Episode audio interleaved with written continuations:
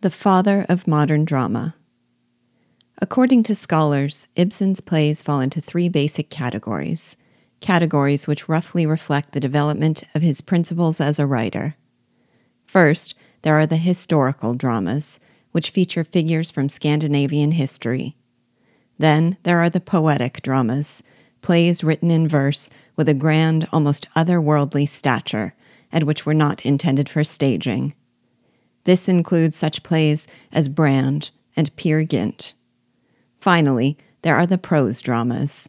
It was these that earned him the title of the father of modern drama. They were radical in their departure from the conventions of the well made play, in that they were written in simple prose, with vigorous and dramatic treatment of ideals presented through a story of everyday life. This category includes, among others, An Enemy of the People and A Doll's House. Ibsen's friend William Archer says of the prose dramas, quote, Having now outgrown his youthful romanticism and laid down in Brand and Peer Gynt the fundamental positions of his criticism of life, he felt that, to carry that criticism into detail, he must come to closer quarters with reality. And to that end, he required a suppler instrument than verse. Unquote where Brand is highly abstract and almost allegorical, and Brand himself a godlike figure. A Doll's House presents everyday characters in an ordinary domestic scene. To really appreciate this play, we would have to know cultural and literary history well enough to fully grasp how profoundly radical it was, both in content and in literary form. Here is just an indication I got of its revolutionary qualities from my research. I've read that when Ibsen became theater director at Bergen, plays looked nothing like what they would become in his hands.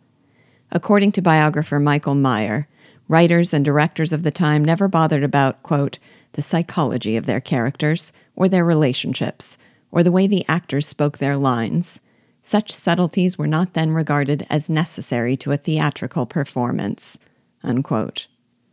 Meyer tells us that, quote, tragedy was a kind of grand opera without music, interesting only insofar as it afforded opportunities for sonorous declamations, spectacular outbursts, and striking visual effects.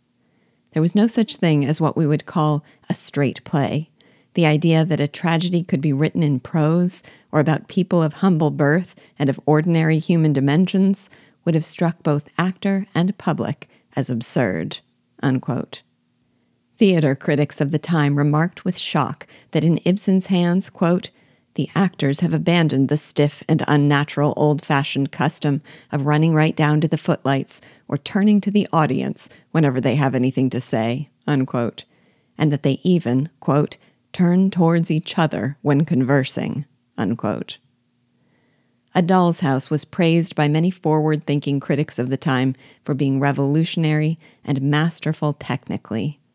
One described it as, quote, so simple and spare as a statue.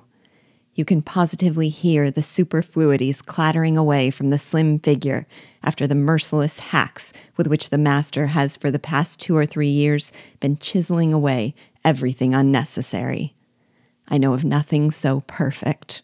Unquote. The more times I read this play, the more inclined I am to agree. In contrast with the traditional tragedies with their otherworldly figures, large casts, and melodramatic declamations, A Doll's House can be called realism, but it is definitely not naturalism, not a slice of life glimpse of an ordinary character. This, like all of Ibsen's works that I've read, is a thoroughly essentialized, intensely purposeful moral force of a play. Ibsen differentiated himself from the naturalists, saying in a letter to a friend, quote, A writer's task is essentially to see, not to mirror. Unquote. He resented any effort to classify him as a realist and place him in the company of writers such as Emile Zola. He said, in a line I love, quote, Zola goes down into the sewer to take a bath. I, in order to cleanse it. Unquote.